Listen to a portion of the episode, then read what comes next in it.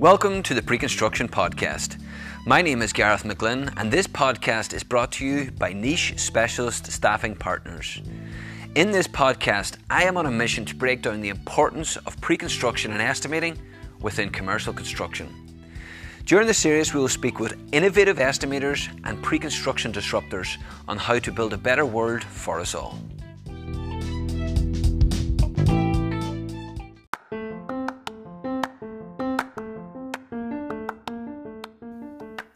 We are very thankful that the Pre Construction podcast is sponsored by Beck Technology. Let's hear a few words now from their fearless leader and president, Stuart Carroll.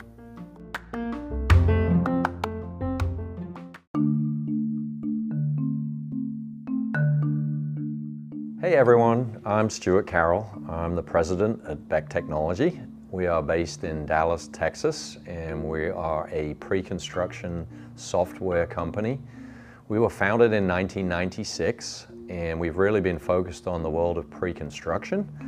We believe that pre-construction is where the biggest decisions that impact the outcome of a project occur, and we believe that through the use of technology, we can enable our users to make better, more informed pre-construction decisions, the net result of which is to make the world a better place.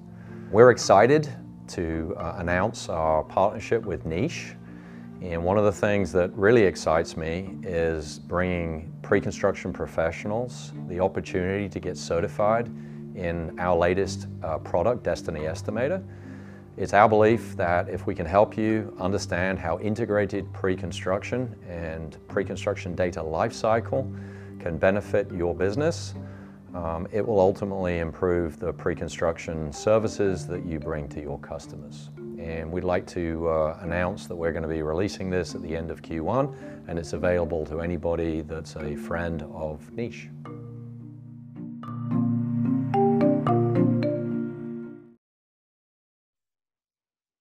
Good morning, Clayton. It's Gareth McGlynn. How are you? I am doing fine, Gareth. And you? Very well, thank you. Thanks for coming on the Pre-Construction Podcast. It's nice to have you. Glad to be here. Good. I've been uh, I've been chasing you for a, for a while now. Um, we've been in to and fro uh, for a couple of reasons. One reason is your extensive experience in design build, which I'm fascinated about, um, and the other reason is your ability and throughout your career you've stayed at such a high level um, within a multitude of, of sectors.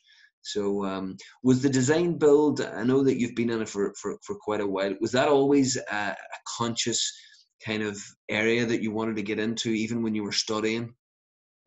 Uh, yes, it was. Um, when I was in college and learning the construction engineering trade, uh, I started out as a civil engineer in school, and I found that you know I just I wanted to build things, yeah. But the school was set up. You're learning how to design, and that was about it. And I talked to my professor, said, I, I want to go do construction. I'm going to leave school and go do this. And he said, Well, we have a new program, Construction Engineering Technology, and that's going to be exactly what you're talking about. And so I stayed in school and was in the first graduating class from Montana State in that degree. And that's what it's all about is taking a design background, knowing that, and then building and it's how you put together pricing and you know it, we learned the full gamut in college because our professor actually came i call it from the real world most academics of they're just academic types yeah. uh, he had been a project manager for uh, kiewit and he our, our, estimating class we studied was a project he actually built and so wow. we had to go price it and compare our final pricing at the end of the quarter was against his actual budget on what it cost. Very and, good. And how so, close? How close were you?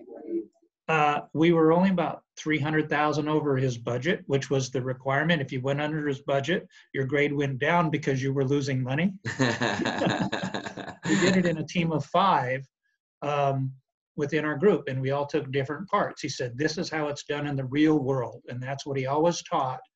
And all the engineers, the professors we had at the school, there were 28, and 24 of them had their doctorates, but the majority of them had actually been working out in the real world. And that's all the classes, a lot of the classes they taught they used real life examples on projects they had worked on, road design, and you know, here's here's quarries 11 miles apart. Here's the road mix design. Okay, what's the best way to do this, and come up with it. What what a great way of uh, what way of great great way of getting your degree. Great education. Yeah, it was. It was a good start. Very good. And then you went from that, and then you went in, uh, into the army uh, as the I think you were captain. Yeah, I made captain. I had an Army ROTC scholarship, uh, paid for my schooling, and then so went into the Army and I did worked in a combat heavy unit, uh, a combat engineer unit, you know, advanced to the degrees and ended up getting out because within that, although I loved the service, I didn't get to build things. It was military stuff and go blow things up and yeah, uh, you know, people dictating your career that you only talked to for a minute and a half and said, "Oh, you'll make full colonel in 24 years." But if you're not enjoying it, okay, yeah. I enjoyed the people. I actually didn't enjoy. I couldn't do what I wanted to do, and that was to build things, and that's why I got out of the service. Very good, but I'm sure you learned quite quite a bit uh, within within your time there as well. Oh, oh yes. Um, I mean, the different roles I had. That was one of the deals. Was uh, a couple of the. I had some great mentors within the military. In fact, I still keep in touch with several of them. But it was you learn how to plan. One of the things the Army teach you how to do is to plan. Yeah. And the service was where scheduling started, CPM scheduling. So you learn how to, and I was a battalion operations officer, and you're trying to plan a whole organization. You plan project schedules, where troops are going to be, when the materials need to be there. So it was a great basis of learning to take back to construction in the real world again. Here's all this capability I have of doing this at a very young age that most people don't see until they get, you know, 5, 10, 15 years into their career. I was getting it like in year two you, you you were way ahead of the game. And and that that's the key. I mean if you're in a design build project and you can actually think about those things at the design stage i mean surely it's better off for, for the project. Well yeah you learn to really think ahead and having been in construction so long i mean i've always and i learned from my troops and i've learned from the people in the field and the construction companies i work for because those are the frontline people, the subcontractors. I learn from them. They tell me the best ways to do things and things to look out for. So you're always learning in your career. If you ever, you can never stop learning. Yeah. Things always change, but you learn from the people that are doing it because they give you insights that you don't get sitting in an office. So you go out and visit the field, you know, walk a job, talk to them, find out what's right, what's wrong. And then in a design build career, then when you're going back and you're looking at plans for the next stage, you remember those things. This didn't work right. We had problems. We ended up with change orders on this. This is what we had to do to fix it. Well, let's get it straight on this set of plans. That makes your job easier. The field construction is easier, and then you don't get change orders. And then the owners have it, which is unusual, but but nice. Um, yes. Because you have you've you've you've held quite a number of positions from senior project executive, pre-construction manager, estimating manager. What what what what was your favorite? I know that estimating and pre-construction, I think, is your passion, but how important a was the field experience that you got, but also at such a high level? Well, think it is. I I love it all. That's the deal. I love design build. I I don't like hard bid work. Um, I actually don't like most government work if it's not design build because I, I don't think I bring value to the table and the team that I you know, that works for me. Um, that's why I like design build, and I really like taking it as one of the, my bosses described me as a master builder, able to take develop a budget from a sketch on a napkin and take it through the design stage and actually go build it and bring it in a quality project on time or ahead of schedule and within budget and deliver mm-hmm. everything that the owner wanted. That's what I love to do. Yeah. The gist of, and he's the one who asked me basically to drop doing the construction. And a statement is, I can find more project managers I can shake a stick at. I can't find people like you that know the whole process and can get it to that stage and manage that because managing your costs is done early on in the pre-construction process. That's when you're allowed, it's easier to make changes. You're not redesigning and slowing down the design process. if you paid your design team and then you figure out you're way over budget halfway through, then you're going you're going to have delay and you're going to spend money redesigning your you know the plans, and that's going to slow everything down. And if you don't do it or you do it too late, it's major changes to it, or you're going to end up with a bunch of change orders out in the field. Yeah. And so, I mean, I've got kind of a knack for that. And so that's what I've, and pretty much ever since then, that's why I've stayed more on the pre-construction side, except when I went to be a project executive and oversee the whole thing, including the pre-con and the, and, and the construction side of it. Very good. And then the, the, design build, it seems to be coming back into fashion. It's, it's becoming sexy again, design and build after after being being kind of um, a, a, lot of competition, other methods of doing things. But design build seems to be now the preferred choice of doing things. What are the real, real key uh, advantages of doing design build instead of something else? Well, when you're doing design build, the key is again, I've worked for a lot of developers, so it's all in-house, knowing exactly what they want and trying to design to what they want and having your standards and keeping with them. And once you do that, it makes the whole process of construction easier because you're taking all that knowledge you've had, you know, which subs you can use, what is the best method for doing it, for building something in the quickest time at the best cost available. And that's the key of design build um, and when we're doing this, we hire outside third, you know, typically two of the companies we had in-house architects. Most of the companies have outside architects and engineers. When you have in-house, they know those standards and they stick to them. And that makes it easier when you're pricing and working in the field because things aren't changing. Uh, when you use third party, you need to make sure that you're getting them your standards and how you do things because what we're doing on where we're doing that right now is we give them our standards and say this is how we do things and this is how we want you to use these details in the projects because that's what works for us that's what our subs say is most effective and it proves out and it provides the quality we want in our projects. And so that's that whole key is controlling that from the very get-go from the beginning just this is how we do things and we're going to keep doing it this way because it works. Now at the same time you still have to be open when new products come along to look at them that change and may provide that. So you never want to say never but it's you want to do testing on something when you start doing changes to say we're going to try this on this project look at it and see how it goes and do we want to adapt that going forward into our process and how what our standards are that's the beauty of design build. You're able to do that and deliver. Typically, you can deliver projects quicker in design. Again, you have standard details you're always using. And the construction process and the construction schedule is typically faster because of that. And you can actually stage start early. Okay, I'm going to start my earthwork and utilities, get those going while they're finishing up the plans on the actual building you're going to be putting on the site because you know what you're going to be doing. So you're allowed to do that easier in design build than you are if it's a design bid build process. Yeah, yeah, and you you touched on it recently with with a couple of contractors that you work with with the architectural for in house that's that's really important. Um, I do know that the, the guys down there beside you in Dallas, the Beck Group, that was something Peter Beck learned very very early on when the, the company nearly went bust because he didn't have control, he didn't have the people in house, and didn't didn't have everything in place. He had to rely on other people, so he just said, right, this is the way we're going to do it. We're going to become as fully integrated as possible and he brought the architects in house there's not many firms that, that, that do that but i think it is an advantage. Right it is.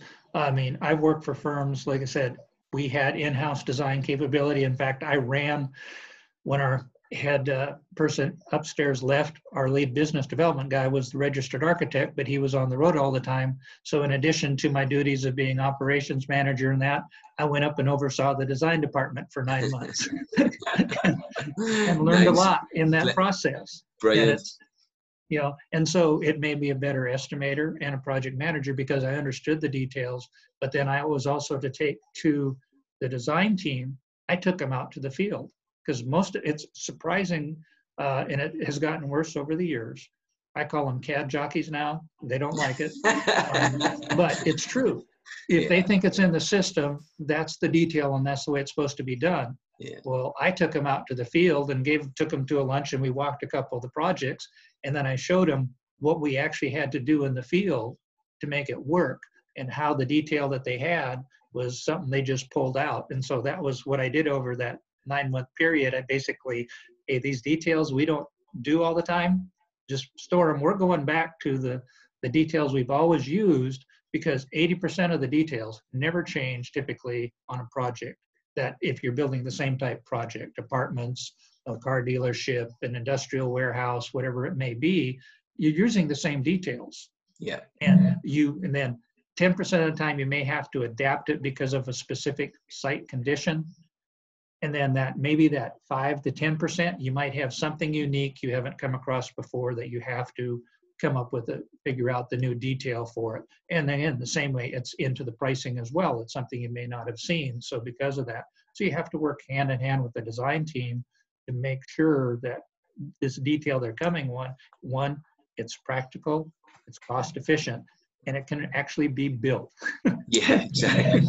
and, and and funny, the, the same is does it, the same go with your actual estimators that you bring on because you've managed quite a, a lot of estimators uh, throughout your career. The same. Do you bring the estimators on site? Do you give them site experience if they haven't had it, or do you prefer bringing them in with site experience? Um, I, have done both.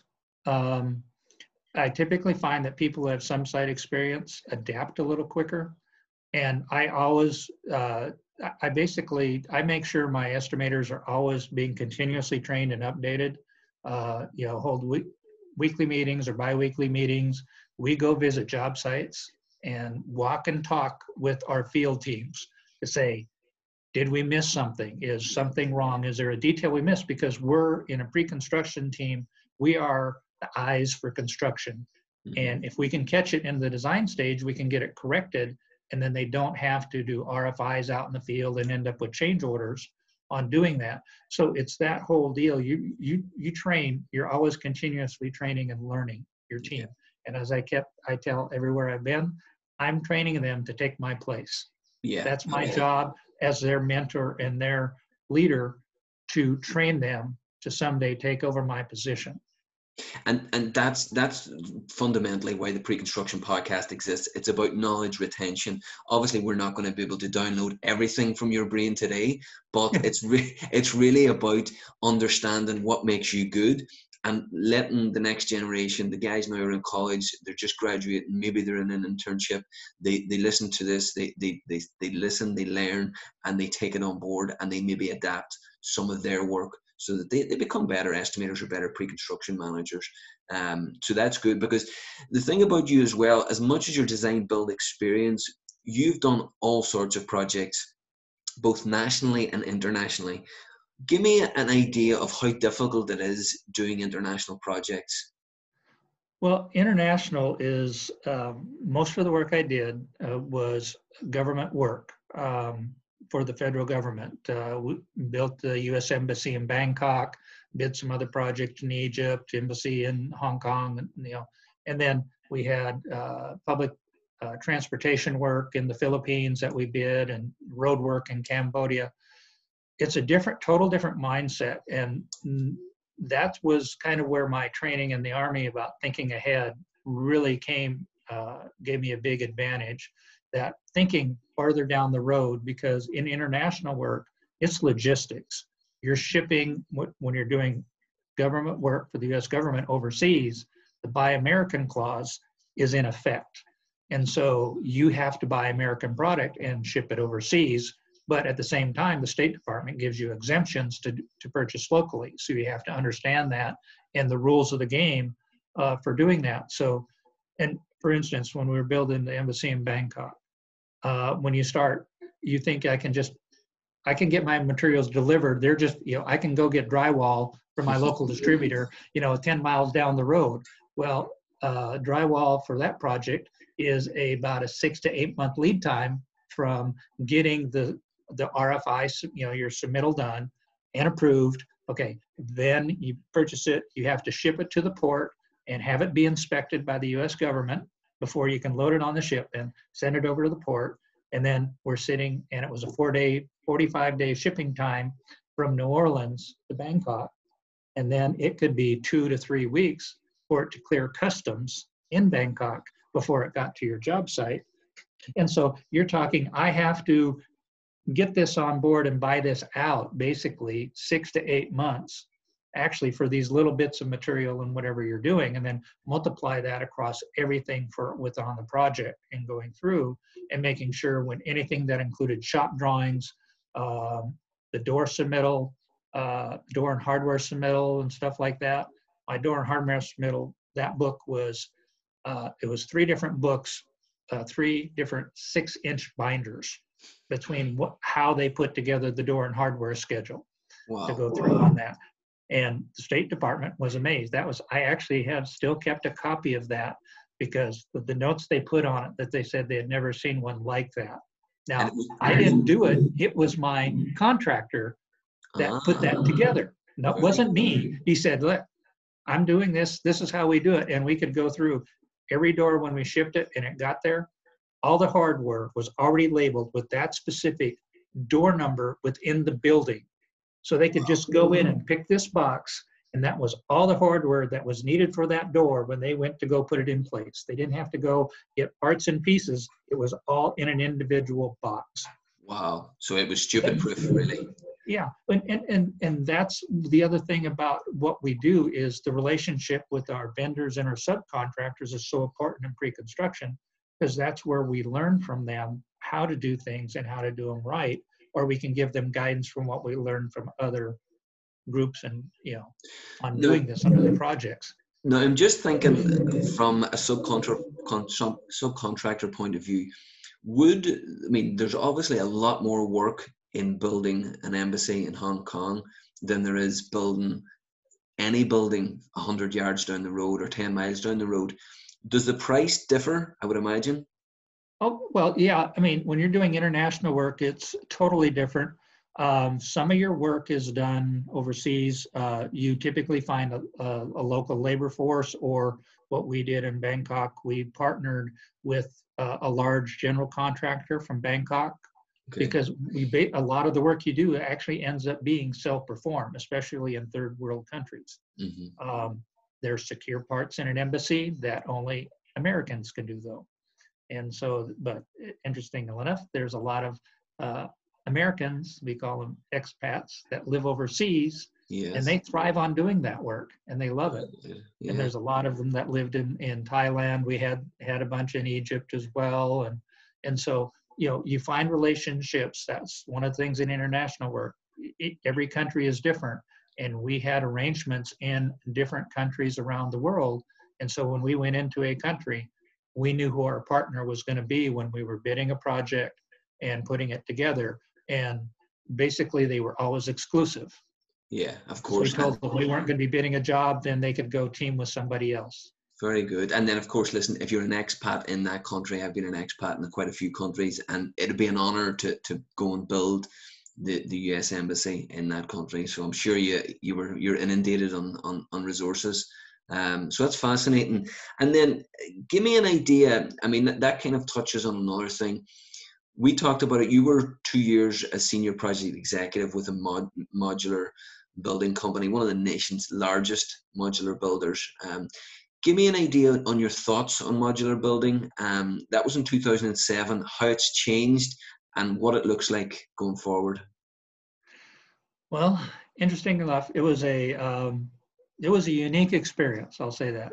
How I got into it was uh, into that world was they wanted to become a general contractor so they could control their own destiny, just kind of like you talked about Beck and them wanting to control their own destiny. Yes. Well, these they wanted to do things the same way. That's why I, I left a general contractor and went there to head up, be the head of their construction uh, on that.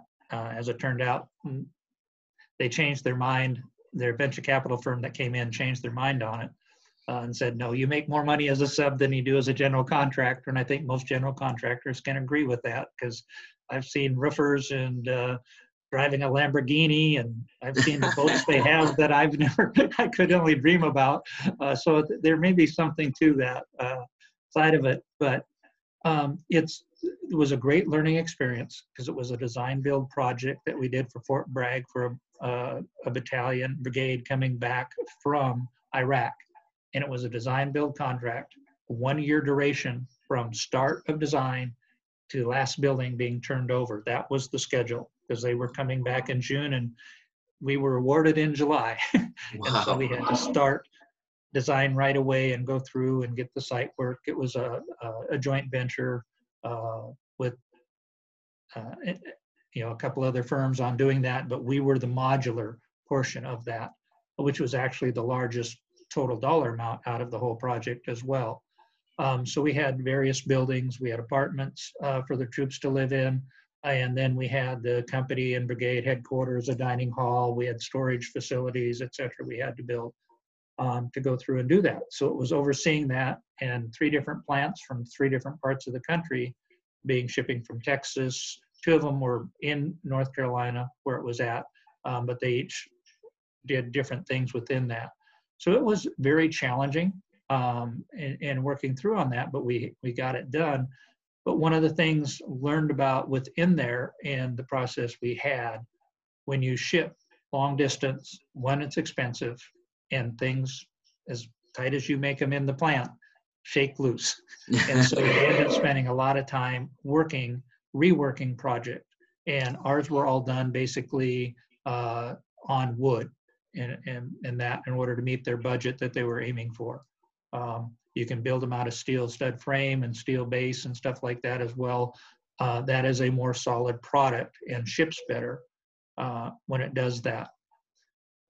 When you come into doing modular, it's um, it depends on what you're going to build with it. That's the whole point. There there are good projects for modular, and there's some that really have challenges being modular uh, yeah. to go with that. And so that's that whole key. What is the right project?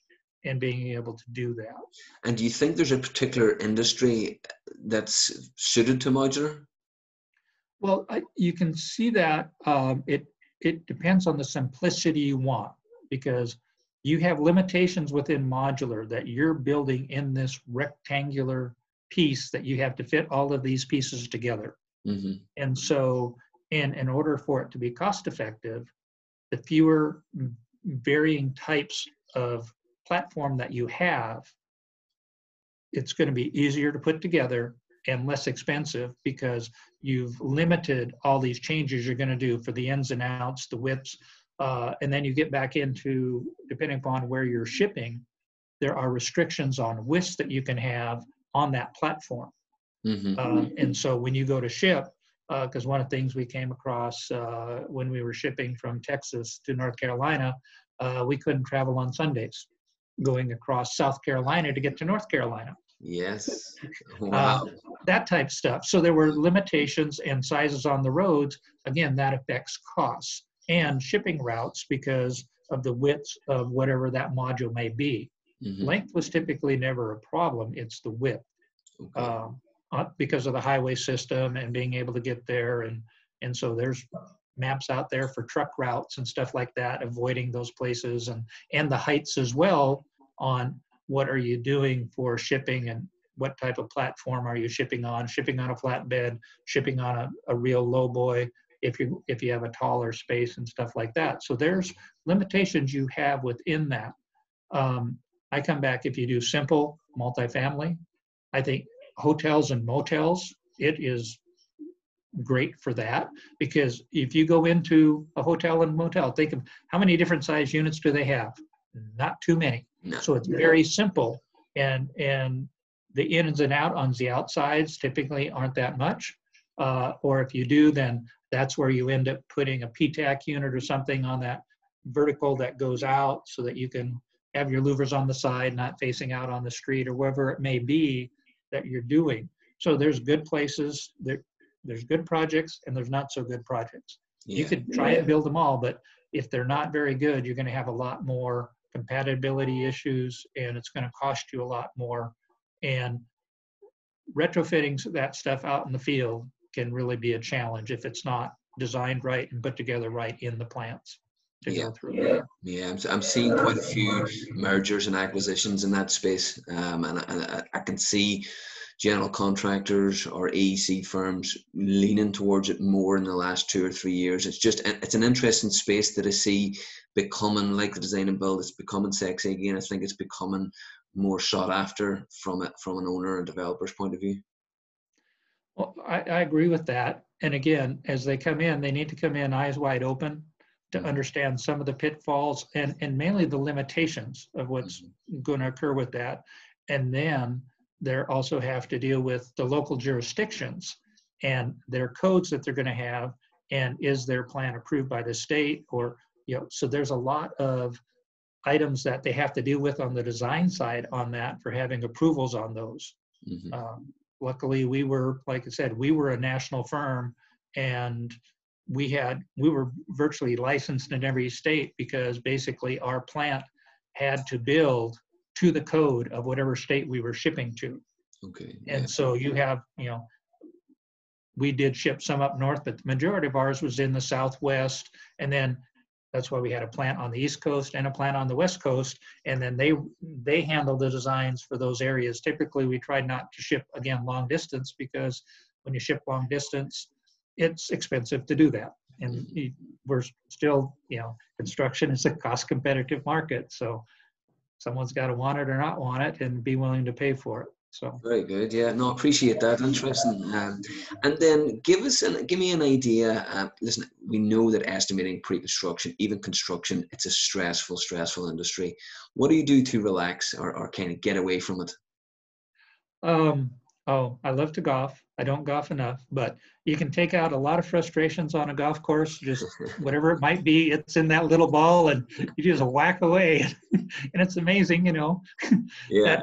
You know, and you get, and then when you hit those great shots, it just makes you ah, you know, It's all worthwhile. you feel Yeah. good about that. There's Yeah. always one or two shots. If you're anything like me, I'm a social golfer, but there's always one or two shots that brings you back the next week.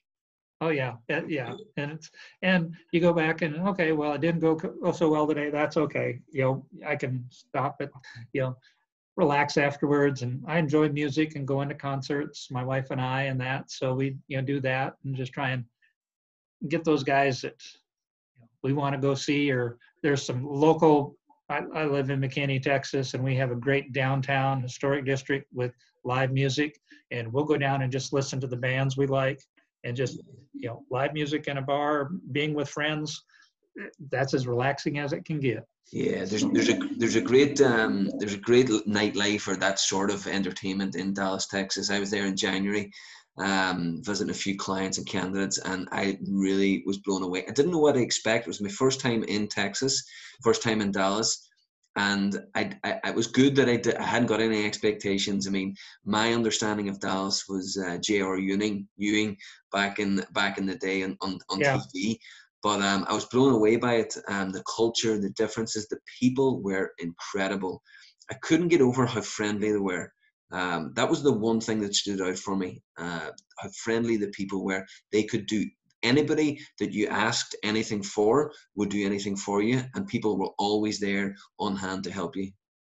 yeah i mean that's texas i mean uh, i grew up in montana but i've been in texas pretty much all but three years courtesy of the u.s army since i graduated and uh, it's we are and and again in the construction industry it is a very small world and i've always found that you treat people with respect you help them and they'll always be there to help you or give references if they can't do it and that's the beauty of you know of our industry i think is it is a small world Mhm. you know and so it comes back you treat people right you're always they'll always take your phone call they'll help you out and give you guidance even if they can't do it or they they know somebody that knows somebody that can can help you out when you run across something you haven't done or whatever Yeah, give you some guidance So even nationally, it's a small world. Uh, pre-construction and estimating. That's the community that we work within, and it is so small. There's always somebody who knows somebody who knows someone, um, and they they really are great people. We we get a lot of referrals. We get a lot of the network trying to help each other out. Um, it's really enjoyable, enjoyable space. Um, and then the other thing, and I know that the people listening and, and our audience will really this is one of the questions along with the design build side of it that I wanted to ask you. You've been involved in modular, you've been involved on the client side, the developer side, the general contractor side, the construction management side. What is the differences between, especially the, on the owner side and the developer side, and the general contractor construction management side? Um, what are the differences when it comes to pre-construction and estimating? Well, in my take on being on the general contractor side, you're looking out for your best interests normally. Uh, and you're looking to see what's in there and trying to find the gotchas. Um, and I'll say somewhat, it, it depends on the contractors and what type it's going to be. If it's, you know, the venture that you're having, if it's public work, it's totally different because you're bidding those plans and specs and, and doing that, which is why I don't like normally like public work. Um, you, it's like you're looking for the loopholes.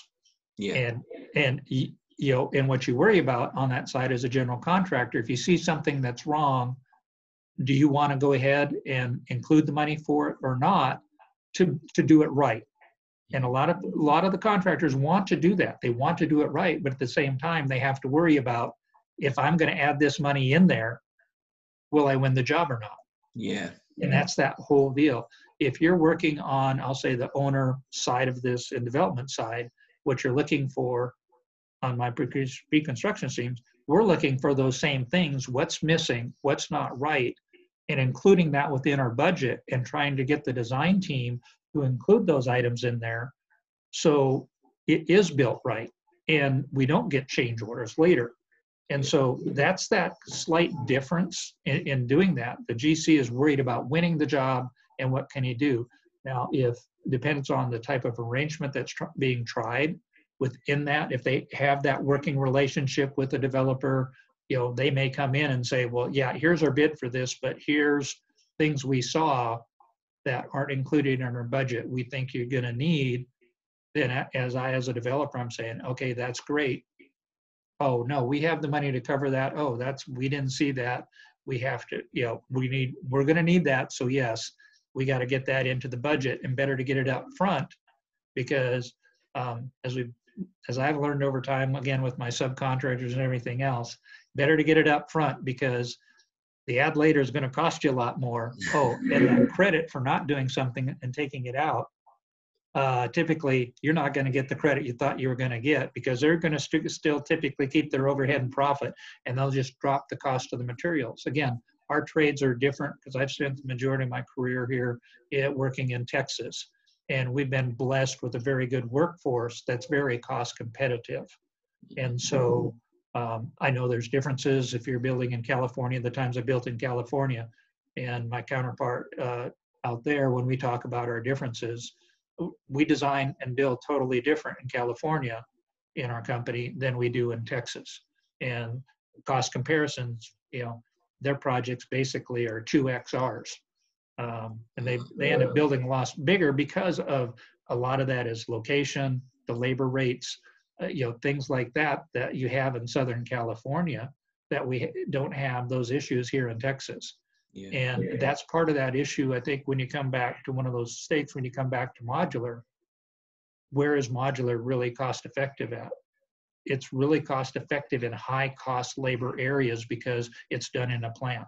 Yeah. When you're here yeah. in Texas, they, it's actually more of a challenge because our field labor, you get a lot more flexibility on what you can build. So you can build things that you can't build in modular and still be very cost competitive. Um, and so that the gap between in Texas between modular and regular building is not as great as it is in high priced areas like California, New York, up, you know, up in the Northeast, stuff like that. And so again, when you're doing that and building modular timeframes and stuff like that as well, you know, modular should be quicker. Uh, you can get things done. You can do your dirt work and that while you're putting the, the buildings together. But again, we can do that here as well. That we're we can start while we're waiting on our building permit. We can get an early start permit for our grading and utilities and get all that in, and then we get to start our construction. Very good. So it, there's things you learn and ways to, to work around a lot of issues normally.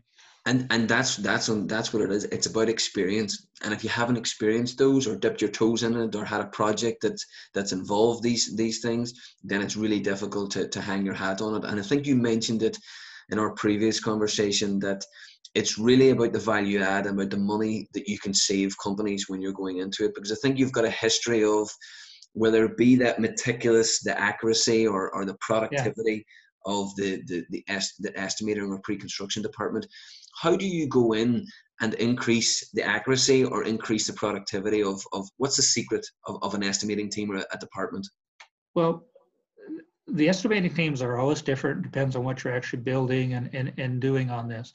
But as you come through, it's the guys that are working for you. What I've tried to hire over the years is people who have certain skill sets that I don't have. I want them to be the expert, not me. I can't be an expert in everything.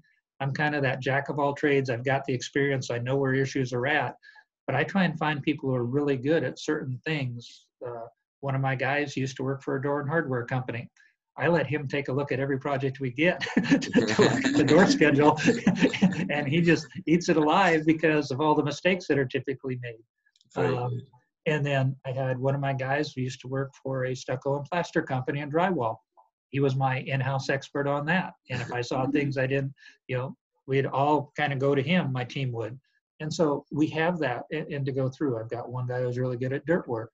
And so I, my specialty's always been conceptual estimating that back in the napkin, put a number to it. And, you know, I've been I've, there's something in my brain. It just works a little different, I guess. You got the knack, and I'm I've been really good at that, and not everyone is. Yeah Um, so you you try and train your people on that, and then within that, you cross train within your teams to be able to help each other out. That expertise. Um, the company I'm at right now, what I did, I totally changed when I came on board how they operated. They they switched.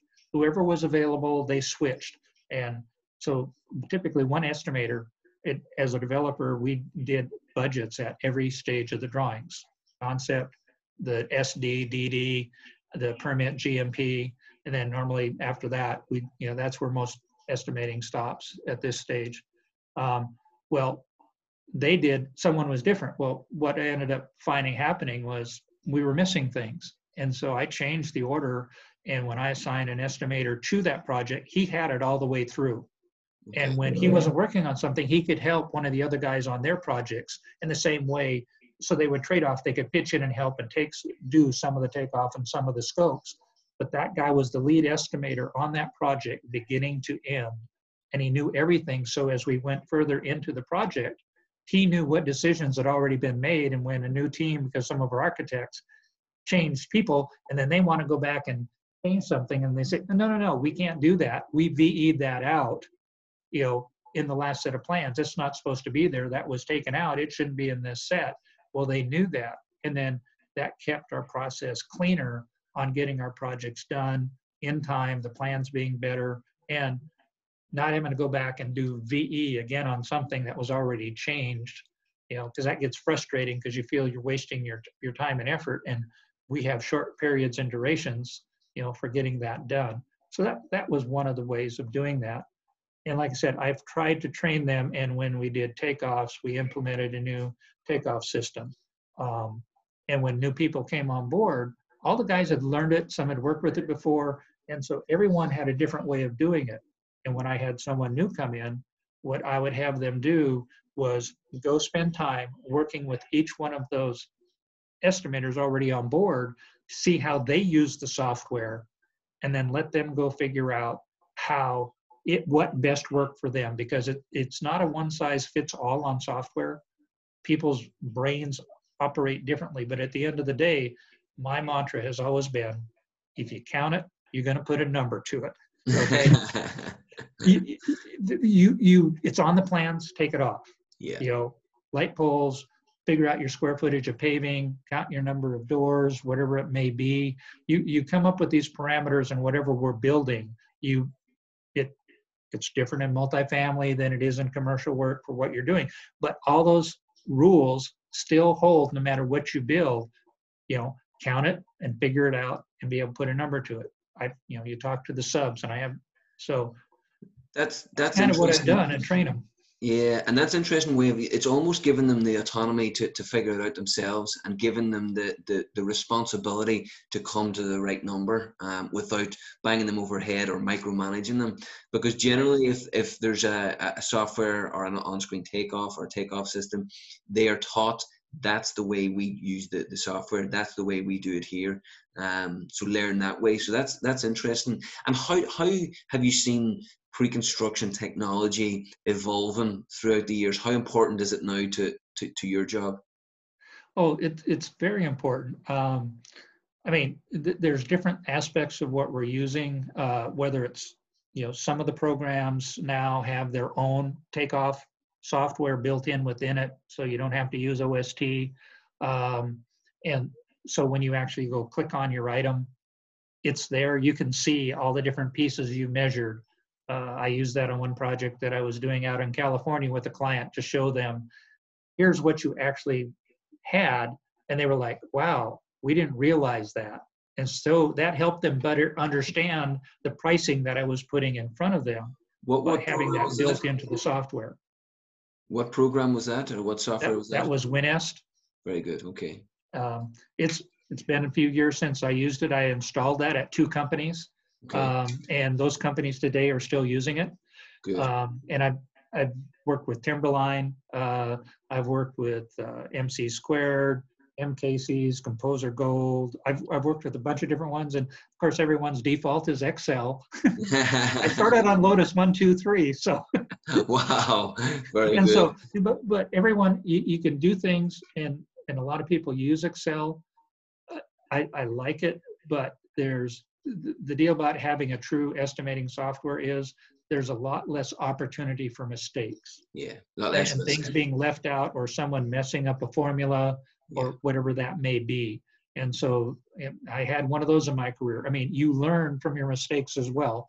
Yeah. I had a long time ago. That's why I've, I've, you know gone to using estimating software because I had a, a spreadsheet and it didn't pick up one of the lines out on my spreadsheet and my storefront didn't get rolled up into my overall budget.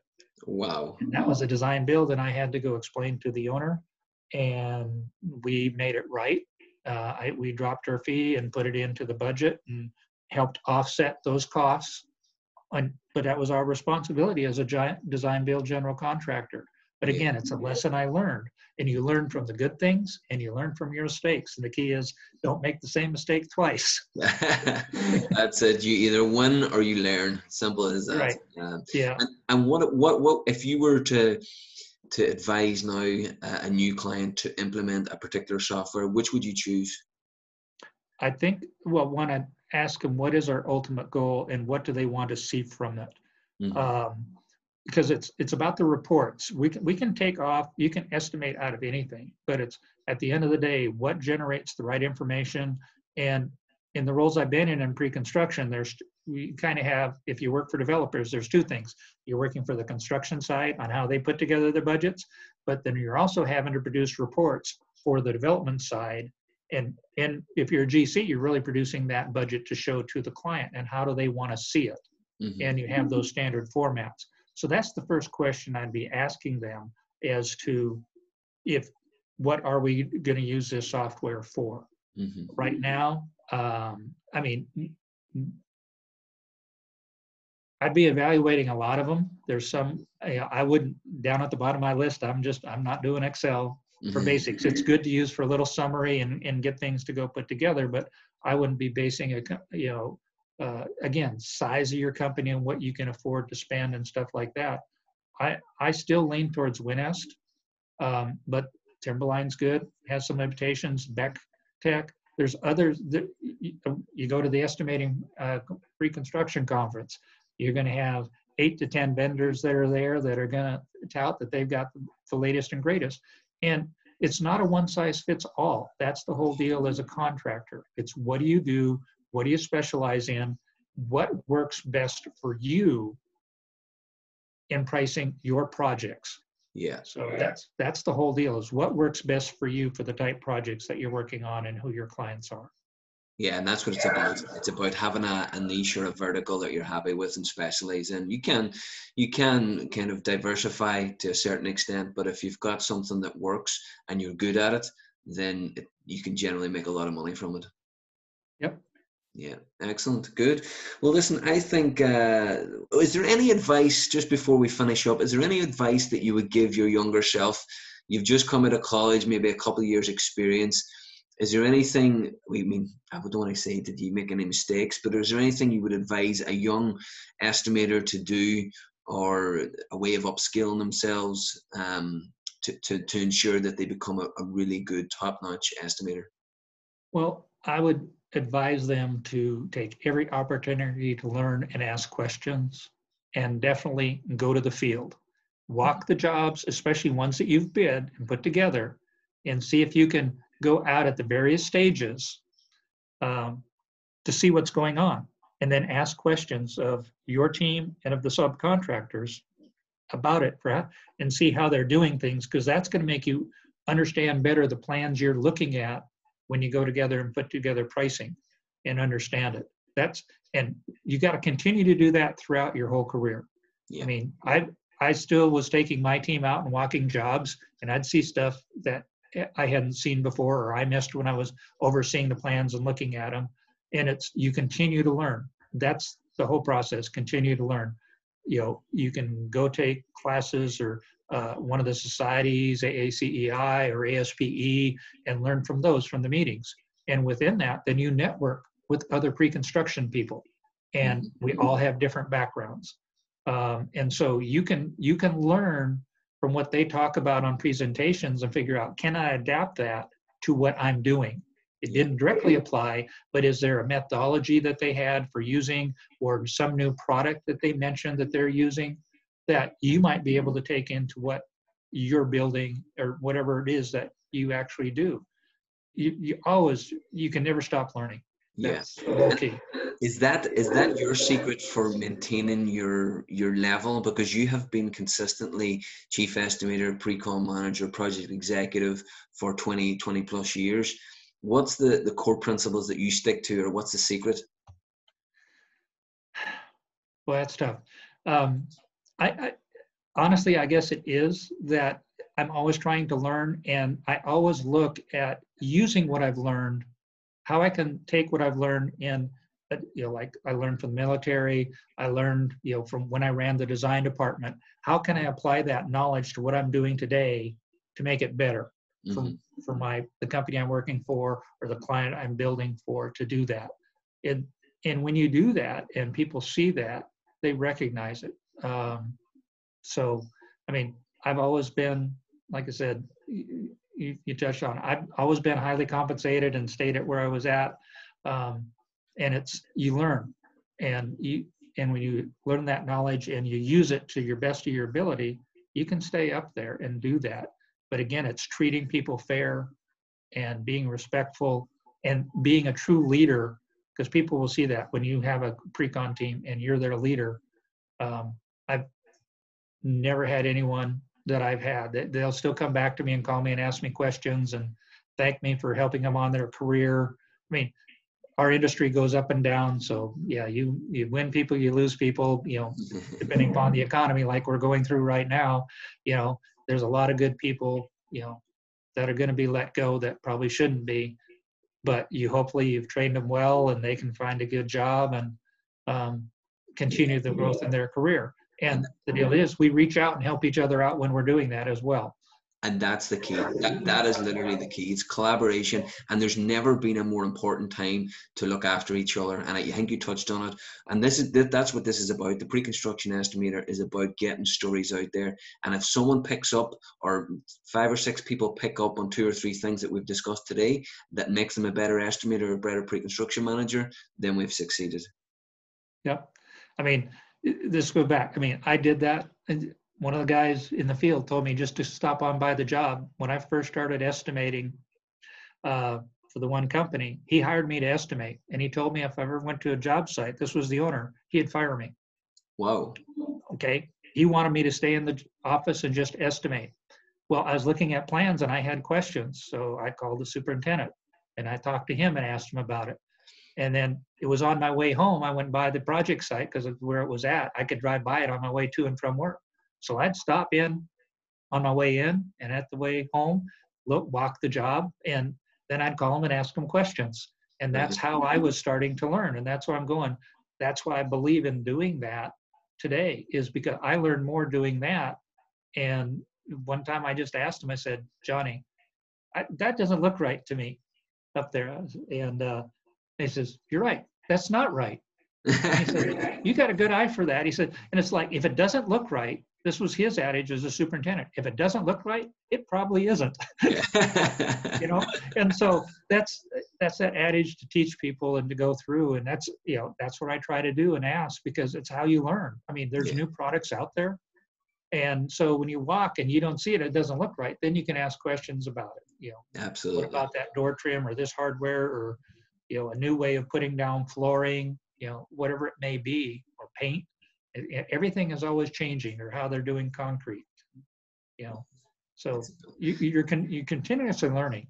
That's right yeah and, and if you don't ask questions or you don't collaborate then and that's that's i think the the historical way of estimators going into a dark room uh, into a war room and just throwing out a pre-construction or an estimator. It's just not the way to do things anymore. Um the the the extroverts now asking questions being creative um, being collaborative it's it's that to me i see as the best estimators right now yeah i mean there are times i had to close the door to get things done oh absolutely yeah, yeah. there, there, there, are those occasions but yeah. normally you can yeah you, you know whether it's the cubes or going through and you know in my role i would just always go around and just talk to my guys in the morning just visit each one of them what you know what are they doing today? And what issues do they have? Can i help with? And, and to go through and do that and then check back with them later today see how things are going. And you know again it's personal contact and taking care of your people. All i mean i learned that in the service. You take care of your people they take care of you. I learned that lesson. I still do it today. And that's, it. that's part of that being a good leader is take care of your people. That's training them and and you know sometimes you got to be harsh on them that's part of it. But you help them learn and you make them better people and better estimators. Clayton, I love it. Thank you very much. We'll finish on that, taking care of your people. Thank you very much for coming on the pre-construction podcast. And thank you for having me, Gareth. I enjoyed it, and I hope it's valuable to some people out there in their careers. Thanks, Clayton.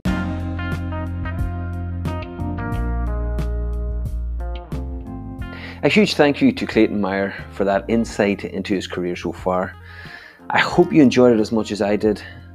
Since the recording of that podcast, Clayton was laid off due to the impact of COVID 19 in Dallas, Texas. So if you or any of your network know of anyone in the Dallas or Fort Worth area looking for a senior design build pre construction candidate, please reach out to me on LinkedIn or call or text on 646 503 5594.